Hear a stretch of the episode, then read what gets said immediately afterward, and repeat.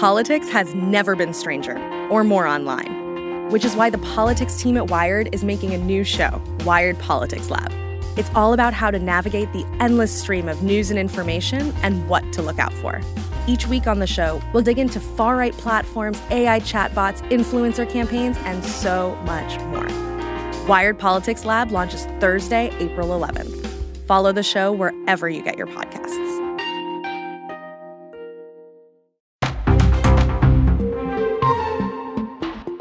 21-year-old suspected Pentagon leaker Jack Teixeira was back in court to waive his right to a preliminary hearing. It sounds like they captured the guy, or at least the kid behind the uh, major government data hack recently. Major government data hack my butt. We're talking about national. Well, you don't care about national security, but Oh, there's that's some of us who actually do. not- that's You're not in true. Cyber security. How could you not care? I would never have leaked it. I would never have published it. This kid's a dope. No one disagrees with the fact he's not some evil spy. He's an idiot that wanted to prove to a group of his peers Yep. that uh, I'm a, the big man on campus. Look what I can show you. But he's a twerp. It just seems like he had a little uh, nerd enclave that he wanted to impress on a Discord server while they're sharing a bunch of like racist and anti-Semitic memes. And in order to make himself look even more cool, he's like, "Hey kids, government secrets." Now, in Adam's, you know, defense here, he did leak what we knew about Russia and Ukraine and some other salient facts. But were they really salient facts? Do you think Russia doesn't know what, what's actually happening in Ukraine and like what their problems are supply wise are? They, everybody knows we know. Well, one big thing that it does is it can help uh, to expose your sources, even if the information on there wasn't really that super sensitive, uh, which it sounds like it was. The question of how did they, how did the uh, U.S. government know about this, and then if you take a look at that, then you can actually start tracing it back to likely sources of intelligence within your own government, and that could end up uh, endangering us. This is the problem. Through what was leaked, we can now figure out kind of where did it all start and whose life might be at risk. But also who did it and then they can stop it. That's the part that's tough. It's the stopping it part that's very dangerous to this country. Not to mention the fact that you don't want allies to continue to have all of this confirmation of the things that we're doing that will make them less interested in being our ally. At this point, a lot of world leaders are just kind of shrugging, saying like, "Yeah, of course the U.S. is in our phones. We've known this for a decade now," which I think is a uh, sort of weird place to be at this point. the biggest problem, Adam, is that you know this kid was in uh, where was he? Signal or Telegram, Disc- uh, Discord. Discord. Same same idea. So the whole problem is you're in one of these these meeting places, these digital meeting places. You don't know who else is there, and you know who else is there? Almost certainly spies, right? Well, especially when they say, well, invitation only. Well, anybody can fake being anybody else. So therefore, they can get in and you think you're talking to one person, but it's somebody else, which is exactly what we live through every day with all the scams going on in cybersecurity.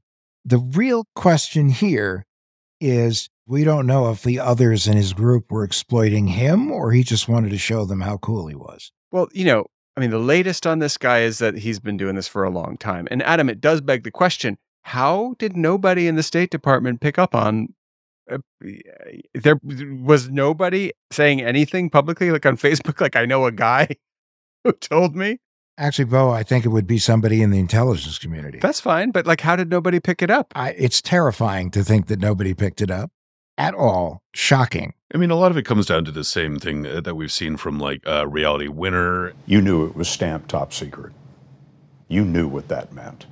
I knew that. I knew it was secret, but I also knew that I had pledged service to the American people. And at that point in time, it felt like they were being led astray. Chelsea Manning. What I think it boiled down to was this incredible discrepancy, this like cognitive dissonance that I had between what we had access to in the public versus what I actually finally saw on the ground and what we as, you know, a collective were really sort of seeing on the ground and experiencing every single day. which is these are people who had um, security clearance to work on IT. And so even if they weren't supposed to be looking at the data on uh, specific devices, they had access. I don't think that there's an immediate answer, except for the fact that uh, it does seem to me that with AI, AI actually, and and in quantum computing and all the rest of it, there should be a, ca- a capacity to troll the internet for known intelligence. I think they do. I just think they missed this one. What what's the most disturbing is a much larger group of people by a factor of maybe 10 Yeah. had very detailed intelligence reports involving the early stages of the Ukraine war. And nobody said anything. Nobody leaked anything from that group. Whereas this very smaller group of like minded individuals, somebody leaked it with this in a matter of weeks. Yeah, I mean, the internet is just full of these little pockets in the lake where people just, you know, they get so isolated from uh, the outside world that they just start getting weirder and weirder or make uh, dumber and dumber decisions or uh, these more ill advised decisions. Yeah, it's kind of like us. Yeah. Well, they were like a, their own little cult. I think that's right. That's right. They were their own little cult. That's kind of like what we're going to talk about on today's episode. And so, welcome to What the Hack, a show about hackers, scammers, and the people they go after. I'm Adam, cyber rat buster. I'm Bo, cyber something very serious about cyber. And I'm Travis, cyber yellow jacket trap. You're a yellow jacket trap? Yeah, those big, weird, uh, highlighter colored uh, cups that yellow jackets get into and they can't get out of. Wow, that's cruel. You're a cruel man. And today we welcome cult survivors and hosts of the Trust Me podcast, Lola Blanc and Meagan Grainger.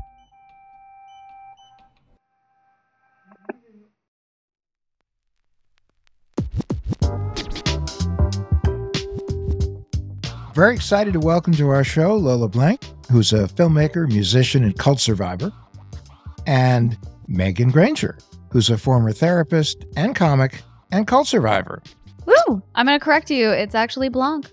It's Blanc. There's no blankness to me, Adam. Blanc. Okay. Now, are you a relation of Mel Blanc? No, I wish. It's a made up last Oh. name, but Make up your so good. Wouldn't that be great? Welcome, Mr. Mel Blanc.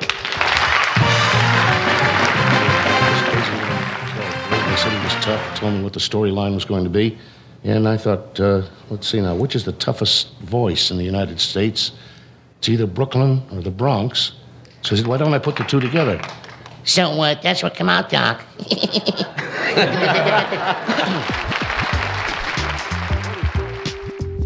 So now I'm never going to forget it. If I ever see you somewhere, I'll be like, oh, Miss Blanc. and I promise, I promise never to blank again when we Hey, discuss this. So perfect. Okay. you guys were great.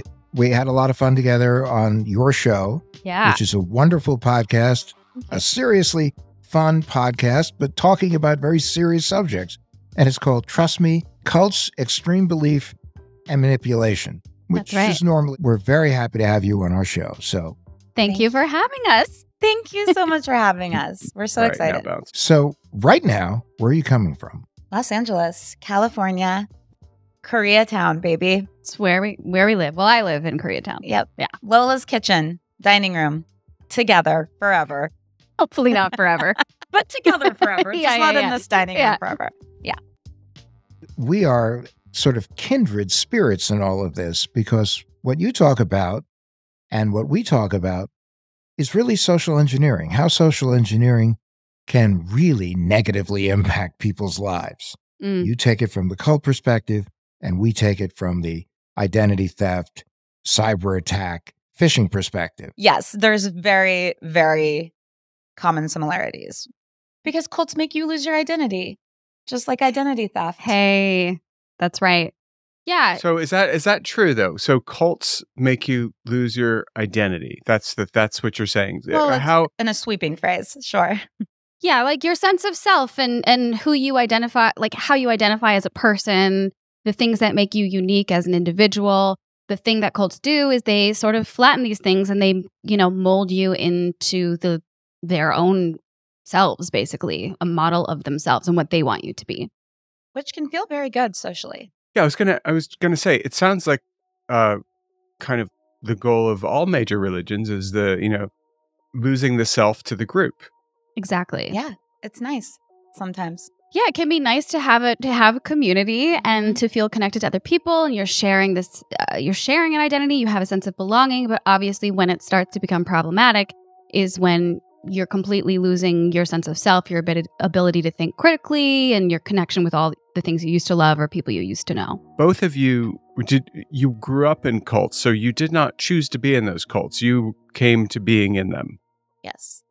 Yes, I was a child. Well, I was a mainstream Mormon kid, and my mom was manipulated by a con man who claimed to be a prophet, um, the new Mormon prophet. And he, together with my mom, I joined him. But yes, I was a kid. Your mom was ground zero in that cult, right? I mean, she was the first. She was, well, she was not the first that he had manipulated with this particular con, but she was the first in terms of he then expanded this like sealed, this like scripture that he had claimed to have translated from an angel, which is what Joseph Smith, the founder of Mormonism, pur- purported to do. He then expanded that and now he has a full fledged group. But at the time, yes, it was just her and like a person here, a person there. Well, and, and you. And me. Yeah. Yeah. Lucky you. Mm-hmm. Where was this group? This was in Utah. Um, we were living in living the high desert or up north? We were living in Salt Lake at the time. Um, yeah, I mean, we have connections to cults in southern Utah, though they are they are all over. But in this particular case, we were living in the Salt Lake area. The number of like Mormon offshoot cults and high control groups and polygamous groups that exist is pretty astounding. I think fundamentally the origins of the religion are such that you know it's just a guy who just one day started saying, "I'm I'm a prophet." The churches are wrong. So that just kind of led the way for other people to be like, now I'm the prophet, now I'm the prophet, now I'm the prophet. You or your mom, or both of you, knew the leader of what has become an incredibly infamous cult, NXIVM, right? That's right. Yes, I knew Keith Raniere when I was a kid. Yeah. If we understood the world and if we understood ourselves, that's worth everything. ESP NXIVM is a methodology that allows people to optimize their behavior. There's a secret organization in NXIVM. They sign a lifetime vow of obedience, and they're branding girls. And they're trying to recruit other women to do this.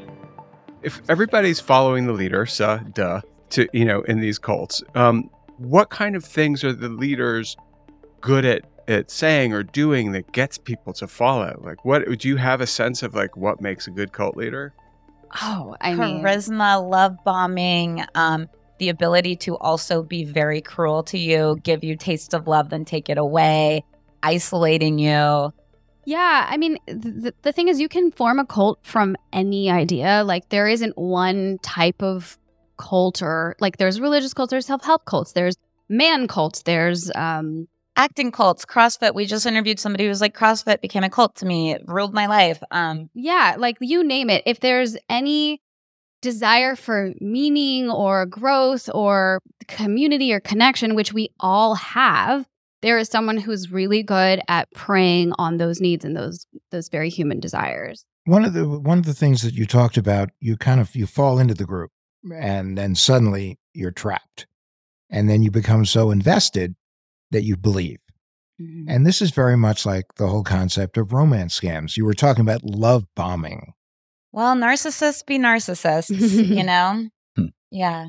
A person who has no empathy whatsoever and Uh-huh. is willing to do whatever it takes to get whatever they need from you. And they do not care what state they leave you in. The the actual diagnosis for these personality types is up for debate. They could be someone who just have a different type of antisocial disorder. It's all very nebulous still in the psychological Very community. nuanced. Yes. But the like there are people who, you know, you might consider maybe a psychopath more than a narcissist. But regardless, there are people who are not exhibiting empathy for others and are just acting um, to sort of please themselves and gain power or money or whatever it is that they want for themselves. It's so cruel. I mean, that's romance schemes. Who could do such a thing, really? At the end of the day, make someone fall in love with with you, and it's not real. Uh, but cults are like making people fall in love with a meaning that's not real. It's just all to suit their needs at the end of the day. Right. Well, because most people would say, I'd never fall for that. Oh yeah. You know, and, and except for the fact is that you you don't realize it. It's not a question of you're falling for it. It's a question of somebody appealing to you based on something you want or you need, and then getting you to buy into it to the point where you're suddenly in, you're invested, and you're trapped. 100%. No one is uh, advertising their group or even just themselves as a human as a cult, what they're saying is, oh, I have this great community for you. Oh, I have this program that's really been helping people. I have this spirituality that, like, I have all these people over here can attest that it's really changed their lives. You know, there's always something that's really wonderful about it. And and and so much of that does include love bombing and sort of lavishing attention on people, making them feel special, making them feel wanted, making them feel that sense of community. We see it happen in cults, we see it happen in abusive relationships, and we see it happen in romance scams. We also see one common thread uh, is money. Most cults involve money changing hands from the inductee to the leader. Mm-hmm. All catfishing scams involve money changing hands. Mm. It is about how you can separate someone from their money. Mhm. And, you know, Barnum, you know, P.T. Barnum had a theory about how you could do that because there's a fool born every minute. But we're not necessarily talking about fools. We're talking about smart people who are willfully and uh, eagerly joining these groups, handing over all their dough and their will and their sense of self to someone else. You said love bombing is one thing that happens. What is another tactic that these cult leaders tend to have or, or uh, deploy to get people to join? I mean, frequently there will be something that Robert J. Lifton called mystical manipulation, which is sort of making it seem like a miracle has occurred or some sort of amazing coincidence. Anything that can kind of like produce a feeling of um, like destiny or something being meant to be or or magical a high within the person. Yes, exactly. Uh, a peak experience, essentially. But isn't isn't it also where it's not always the leader of the cult that makes the pitch? It's the people that follow them are essentially brainwashed into the point where they're they're making the pitch for the cult leader, right? Yeah. Yeah. Yeah. Um that's the best way to hide what you're doing is to have like pretty girls out there and doing the work for you and making it seem like they're basically um flirty fishing. Flirty fishing. Yeah, flirty fishing is when cults send out beautiful women or beautiful men to flirt with the intention of bringing these people back to the cult. But like other religions don't work that way. Obviously, the one I was born in wouldn't let you flirt. Yeah, it was it's not it doesn't necessarily have to be sexual, but either way it's like basically it's like they're like case studies. They're like, "See, it worked for me." Like, "See, I'm so happy. I'm so enlightened. Look at this community that we've built. Don't you want to be a part of this?" And then it's like, "Oh, well, it's not even coming from the leader himself. It's coming from these people who he's actually helped or she's actually helped. There must be something here." Join us and you will become attractive. Mm-hmm. yep. This spring, get out there, enjoy the weather, and recapture the magic of riding a bike with Lectric e bike. With an amazing variety of models built for riders of all abilities, it's never been easier to fall in love with riding again. Plus, every Lectric e bike ships free and only requires quick, toolless assembly. This is my first ever e bike, and the experience has just been great. I was a little bit intimidated at first because I hadn't gone biking in a while, but the 500 watt motor that the Lectric e bike comes with really gives you a nice little boost, especially if you're trying to go uphill or pick up some speed. Data shows that e bike riders take their bike out more often. That means you get more exercise, more exploration, and wait for it, fresh air. And riding an e bike isn't like, it's not cheating. It's just making it possible for you to be out there longer on each ride. And speaking of things going a little slower, you can finance Lectric e bike for as little as $49 a month. Get into spring with Lectric e bikes, the number one selling e bikes in the nation. Get your adventure started at lectricebikes.com and please mention that What the Hack with Adam Levin sent you in the post checkout survey. That's L E C T R I C ebikes.com. Let's talk about weight loss. Most of us have been there, struggling with the ups and downs. You lose some weight, then it creeps back. But forget those endless cycles of juice cleanses, soup diets, and the latest fad workouts. There's a better way. The Ro Body program pairs a weekly weight loss shot with a real lifestyle change so you can lose weight and actually keep it off. Need support? Ro's got you covered every step of the way, and guess what? You can do it all from the comfort of your own home. No more doctor's appointments, no more waiting rooms. It's that simple. Ready to take charge of your weight? Head over to ro.co slash Adam to sign up today. Average weight loss is 15 to 20% in a year. That's with healthy lifestyle changes. BMI and other eligibility criteria apply. Go to ro.co slash Adam. Sign up today and you'll pay just $99 for your first month and $145 after that. Medication costs are separate. That's ro.co slash ADAM.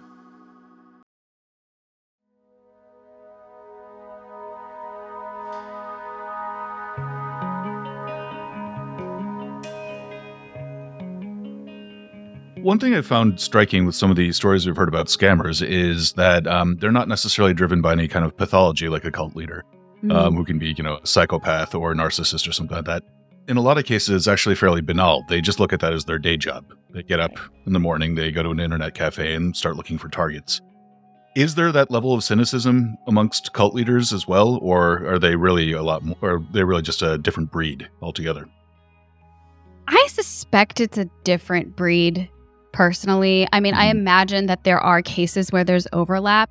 But, you know, as I was telling Adam when he was on our podcast, like, I once worked in a telemarketing scam room and I was just like, it was just my job. And I didn't really like, I wasn't a part of the closing of the deal. I just would like call people and initiate the scam and kind of just did what I was told and had to quit because I didn't feel good about Right, it. Right. Like you didn't know what you were getting I- into, and yeah. then you realized, oh, I'm scamming people. I you scammed quit. a priest and I was like, all right, that's it for I'm me. done. Yeah. But but you know, yeah, like uh, typically with the cult leader, it's like it's about power, it's about control over other people. Like yes, there's money involved, but it's more about elevating themselves and getting that high. It does seem, and you guys can speak more to the types of people who scam people, but it does seem like that is more like, yeah, this is just what I do for money, and you know, this is how I learn how to do it, and this is Yeah, how the it world's works. not fair. These people have all this money. I have none, so I'm going to take it. Now, obviously, obviously, one of the differences is that you you can actually see the cult leader, whereas Yeah. with a lot of the people who are scamming you, especially online, you never see them, and if you do see them, it isn't the them; it's somebody Mm. masquerading as someone else, right. or it could even be a, a boiler room, which in some ways is also a little similar to a cult because followers are making the pitch, and sometimes you know boiler rooms are a lot of different people are making the pitch, but you don't know that it's a lot of different people. right. But there is a common thread between a cult leader, somebody who's uh, intent on that kind of narcissistic drive to power, and and a, and a catfisher or a, or a hacker, the lack of empathy. It might be that there's a there the they put they put their goal in front of any sense of humanity. But I don't know because I can't believe that a cult leader.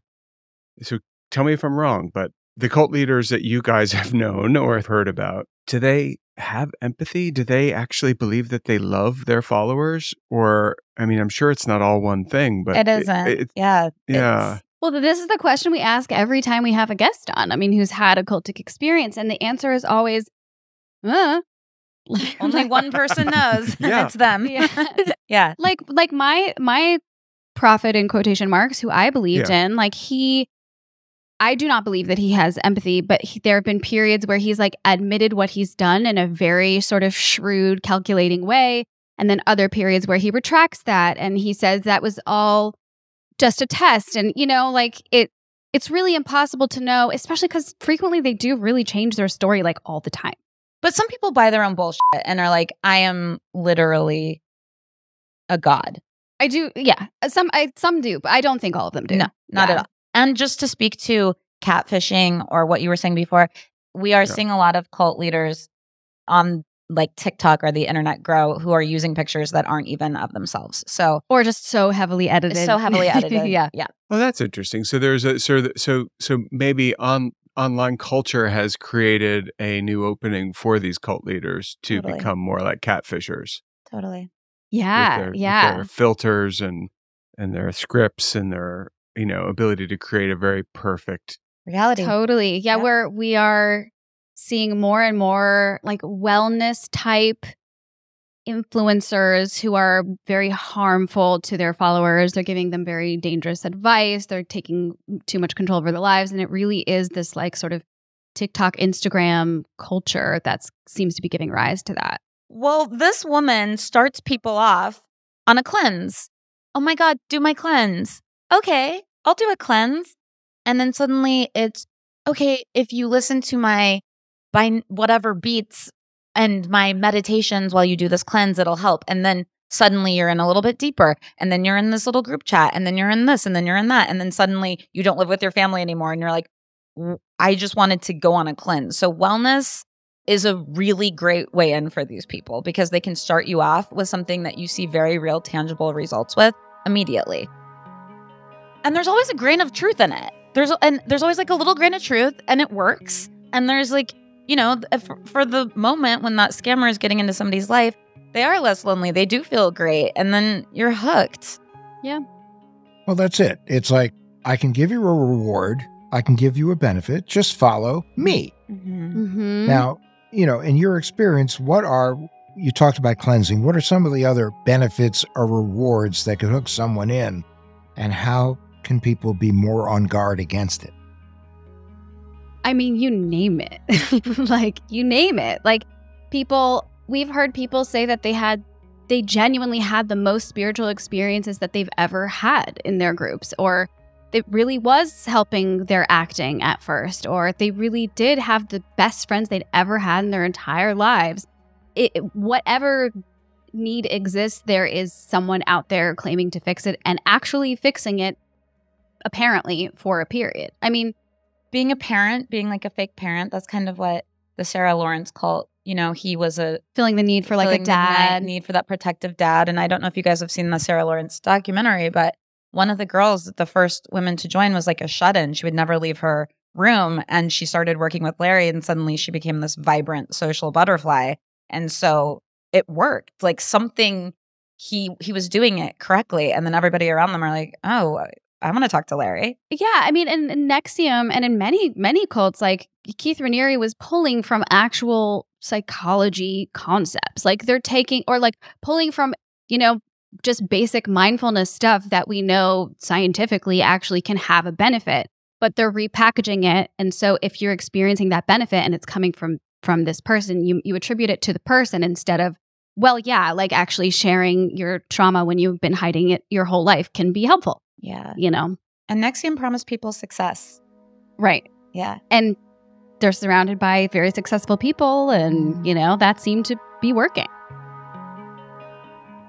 Uh, one thing that we've seen, especially with the romance scams in general, but a lot of the social engineering, is that these people are very good at getting um, information about you that you wouldn't usually share. And I would imagine that cults have a lot of overlap with that as well. Uh, what are a couple of just main tactics that you'd get to have someone, uh, you know, sort of open up or tell some really deep secrets uh, to someone that you wouldn't really do that if you were sitting next to them, like on a bus, for instance?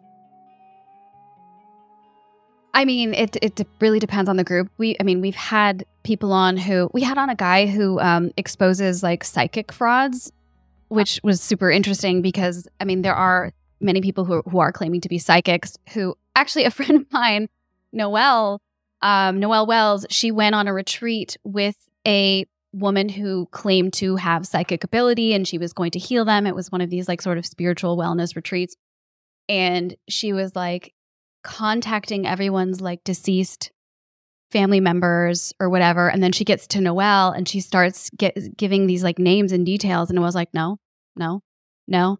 Mm-hmm. Later on she googles it. There is a different Noel Wells who had deceased family members of those names Oh, in Oh, other wow. words she was just literally googling And, there was an yeah A-list actress on this retreat with her. there was an A-list actress So yeah you can see how uh, you would be like, well, this retreat m- must be awesome. I have to say that an A-list actress or actor would be one of the easier people to get to join. so I mean, if True. you, you live in Hollywood, you know. yeah we're all broken we're all in need of some help I mean, how does Scientology get people to open up? It just they hook you up to a little. I'm like thinking out loud, but they hook you up to a thing that's like this will help you if you get honest, and then they have all your secrets and they just blackmail you forever. well but That's my understanding. So, but so I did, you know, I've told this story a few times, but I, I did do the like Scientology, um, like stress test and IQ test. And what they did was tell exactly as you guys were saying, they like they told us at the end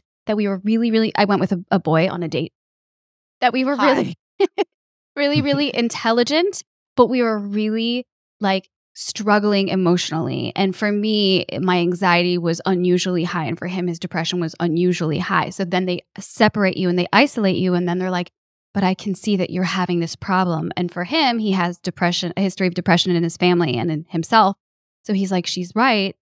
And even knowing that we know, you know, we know what Scientology is, a part of him was still like, well, if they can see this in me, then there must be really something to this. And this, like, part of him was like wanting to share with her. And that, you know, that's just one of the many different kinds of manipulation tactics that happen where you, if you can make someone feel seen, they're going to be more willing to share things with you.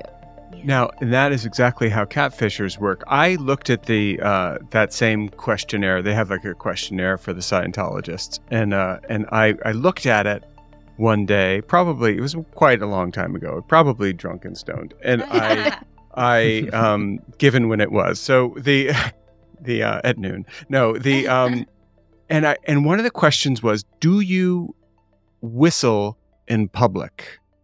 Like a song. Do you whistle songs in public?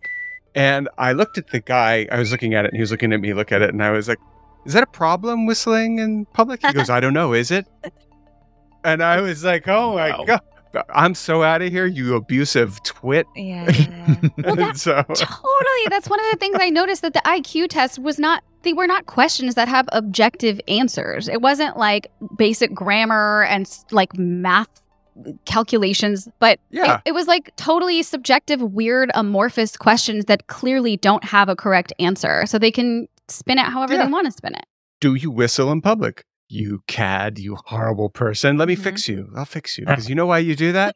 I know why you do that. Now, now, but but that's what a catfisher does. They look up, you know, oh, maybe they can find out a little something about you. You know, it's not that hard to see, for instance, if I know who you are, uh, not you, because I don't want to bum anyone out, but like if I know who someone is, I can look them up and I can see, for instance, their name pop up in a uh, survival list of uh, on an obituary, and then I can say like, oh, I see that so and so died when you were this age, and like so there's a big gaping hole in your soul. Let me go Mhm. talk to you about that. I Mm-hmm. see that maybe you lost somebody some at a very gentle, horrible time in your life that you couldn't where you couldn't handle it. Well, I've got the solution. It's me. Yeah. exactly. Yeah. The system is broken and only I can fix it. Totally. Yeah. We also had on this guy, um, Vikram Gandhi, who did a little experiment where he pretended to be a spiritual leader um, and made a documentary out of it. But we asked like how he would find the people who wanted, who like believed in the thing and how he knew what the right thing to say was. And he said that it was it was almost like a self selection process. Like if it's if the information isn't the right thing for that person, then they'll just move on. And the people who do need to hear that thing at that time are the ones who will stick around. Okay, and that is the exact same thing with pig butcher. So a pig butchering scam is when you get a text out of the blue and it says, "Oh my god, I got that underwear and it totally didn't fit." And then you're like, "What?" And Mm. they write back and they go, "Isn't this Bob?" And you're like, "Nope, it's not Bob, it's Mm. Bo." And they go, "Oh, hey, how are you? Mm-hmm. How you doing?" Right. Right. You know, you, you should definitely not get this underwear. and they they charisma bomb you, and Ooh. um and and so you get into a, a rhythm with them friendship wise, and eventually they ask you for money.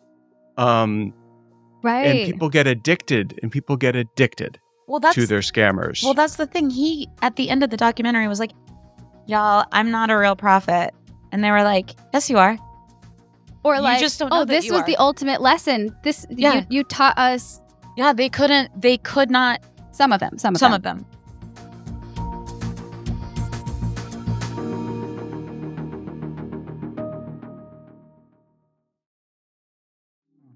So here's the deal I use Yahoo Finance. I use it to make money because it works, not just because they're a sponsor of the show. Heck, I've been using them for years before they ever called to become a sponsor. I do a lot of investing, and I need to make split second financial decisions, and that's where Yahoo Finance comes in. I trade stocks and I trade options, and you can't trade them in a vacuum. You've gotta know what's going on. Yahoo Finance gives you the opportunity to look at the whole picture. I mean, breaking news, editorial perspectives, analyst ratings, independent research, customizable charts. I love the customizable charts. They have it all. At Yahoo Finance, I'm part of a community of over 90 million users. You heard me. 90 million folks use Yahoo Finance because they're helping you on your way to financial success. Visit yahoofinance.com, the number one financial destination. That's yahoofinance.com, yahoofinance.com.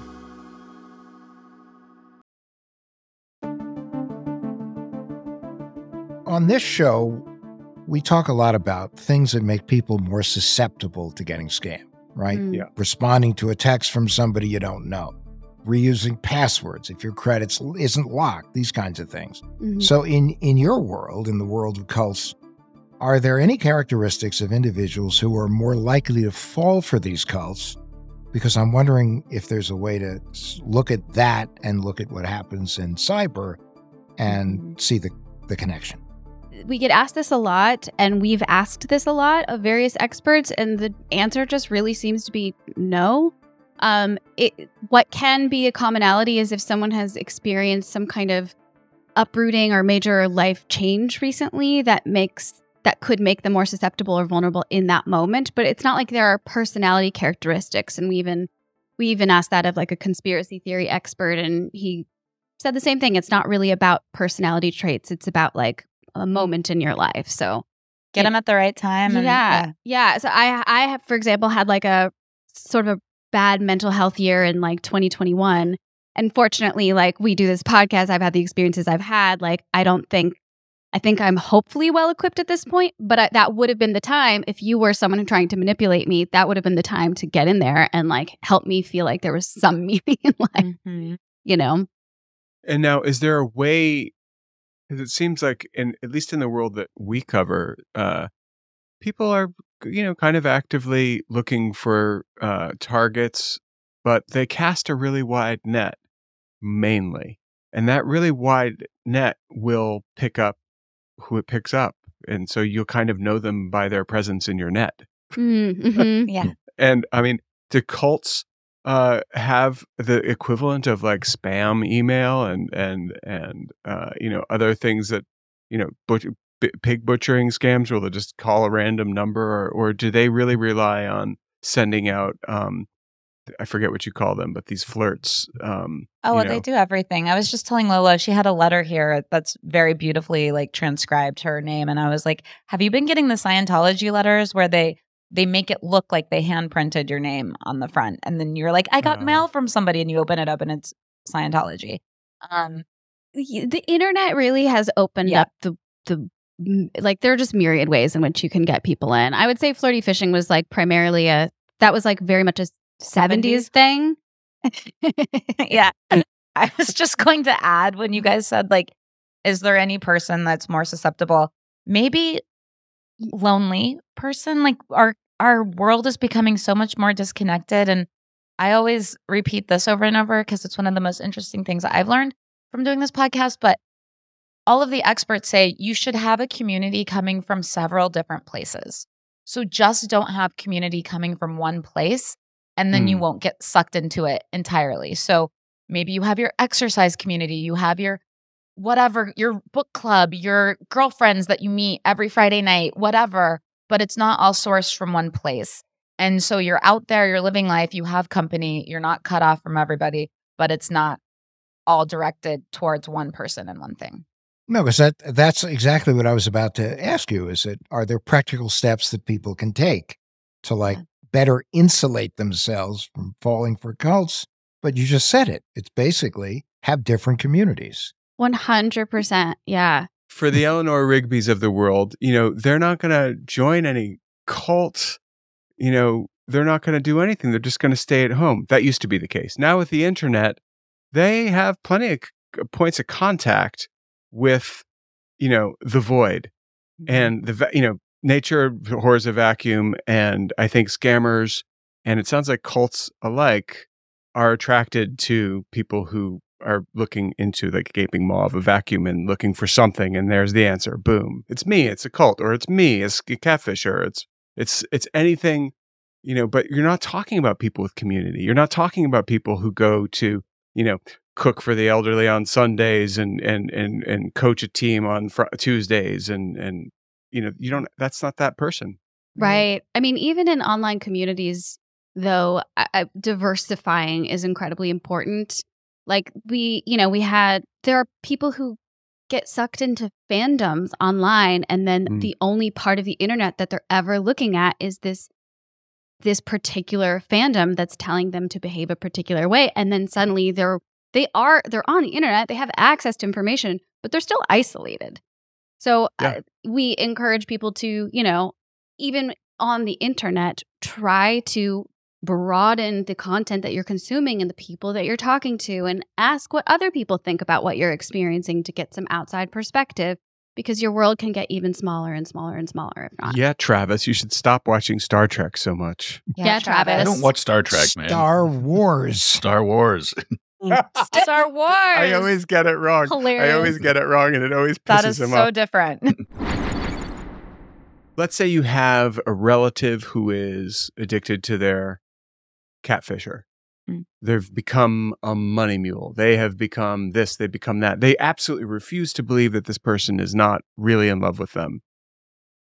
It sounds a lot like a person who belongs to a cult. Mm-hmm. What do you do to get through to that person? What what is the what recommendations do you have for somebody who needs to hear like no? You connect with them and you don't tell them no right off the bat. You say, Tell me more about this person. Oh, that's so interesting. Really? Ah, what what is what is it about that that you like? Well, I like that he calls me and asks me how my day went. Oh, so you need more asking of how your day went. You so you, you sure, feel call me. Yes, call me. Tell me. Ask me. Tell me. Tell me how my day went. yeah, yeah, yeah. uh, uh, who knows how to get somebody out of that? But I think not saying, "Hey, you're in a cult. I'm here to get you out." You can't do that. Basically, yeah, if you attack someone's belief directly, what it's doing is making them feel attacked personally. It's attacking their identity, and that will make any person defensive. Double so down. If exactly, like if you showcase curiosity, show them care, and maybe like throw in a story or two about a similar situation that's happening and let them connect the dots on their own. These can be the sort- sorts of things that start to wake people up. But we really do hear over and over and over again that someone just being like, you're in a cult, you're in an abusive relationship, the, the situation is bad. It just doesn't penetrate. It makes them feel more like it just dig, dig their heels in further. So instead of telling your relative who's being catfished, hey, you're being catfished, maybe try, let's go see a movie together. Totally, totally. the whole point being that you just have to out Don Juan, the Don Juan who's Don Juan's your Don. Yeah. Oh, that's a great sentence. I like that. Out Don I like Juan, that the too. one who's your one. Yeah. Don Juan. One of the tricky things, though, with the scammers in a lot of cases, that speed is of the essence. Mm. Oh, God, Someone yeah. can be addicted to their scammer, but you really want to stop them before they wire that fifty thousand dollars for their so life savings true. or sign their house over. And uh, I can see that sort of being a uh, tricky thing to balance there. Yeah, yeah. Do you want to go to a movie before you transfer our entire life savings Right. away? Yeah. Uh, not exactly right, the yeah, same. like, No, oh my God, you're so about to transfer a million dollars? yeah, Let's go see John Wick 4. yeah, yeah, yeah. Let's. Yeah. Who wants I- ice cream first? Yeah.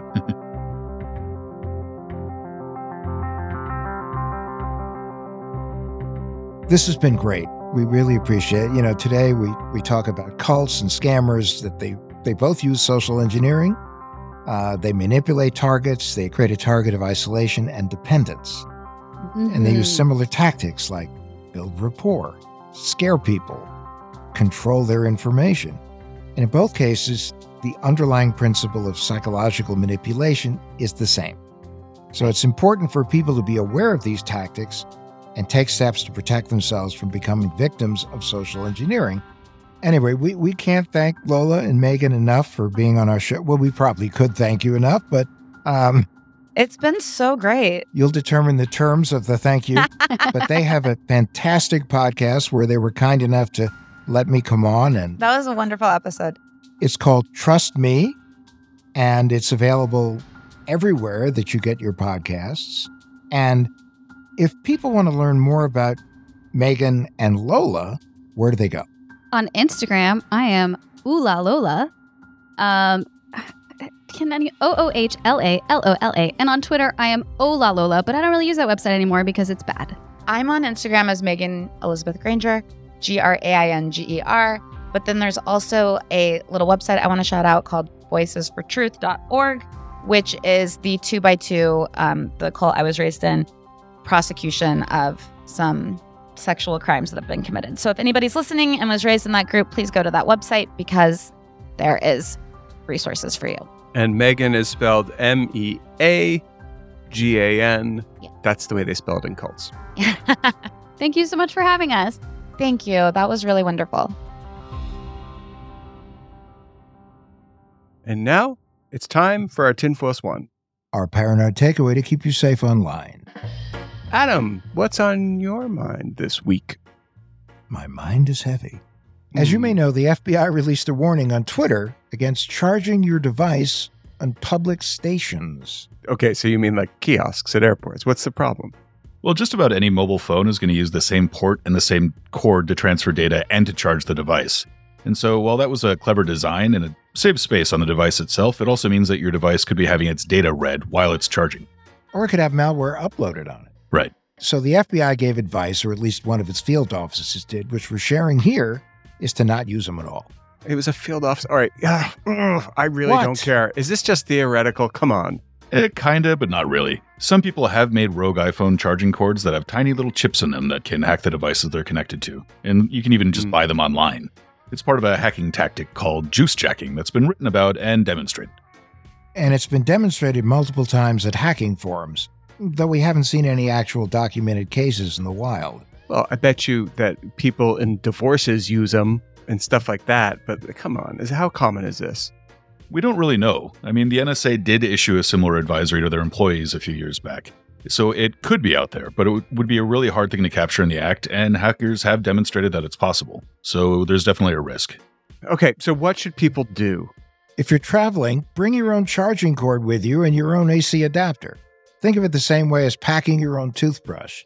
Ew. Ew. You have to pack your own toothbrush. I mean, you're not going to want to use somebody else's, especially if it's available to everybody. Well, that's not true. I have a little fetish where I like to use other people's toothbrushes. But anyway, um, what if you forget to bring your own cable, though? Well, there is something out there called a USB blocker, which is also called a USB condom. And what that does is it blocks any data transfer over a USB cable. So it would only charge your phone. Okay, so if you don't want an STD or a ETD or I don't, yeah, I mean whatever. So there's a lot of information on our phones, and yeah, a lot can happen if someone gets into them. Uh, and I guess there's a good reason to keep it safe. I just don't feel like this is going to be an issue. Adam, Well, think about the things that we have on all our devices payment histories, apps connected to bank accounts, and a whole lot more. And every time you plug that device into a public station, you might be making that data accessible to a cybercriminal. yeah, and every time that I get out of the shower, I might be stepping in front of a giant audience clapping to hear me sing an Elton John song, but I'm not usually. It's just Such a a freaking cynic. bathroom. All right. Well, I just don't think that this is an issue. Yeah, I mean, sure, I would imagine most kiosks are totally safe and most iPhone and USB cords are exactly what they seem. But there is still a risk, and it's a risk that can be mitigated pretty easily just by bringing a cord and a brick with you. A brick. Uh, oh, you don't mean a brick like to hit somebody trying to get into your An. AC adapter. Yeah. Okay. Well, I don't know. I like to carry a brick with me, but a- anyway, considering how much data we carry with us on our phones, is it really worth taking the risk? I don't think so. Especially if we can just keep a cord and an adapter in your pocket or your laptop bag. Yep, that's right.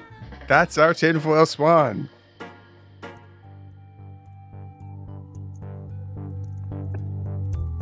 What the Hack with Adam Levin is a production of Loud Tree Media, produced by Andrew Stephen and Travis Taylor. Our executive producers are Beau Friedlander and Adam Levin. That's me.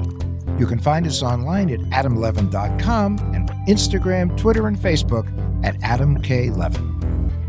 Come back next week. And rate and review. It really helps people find the show.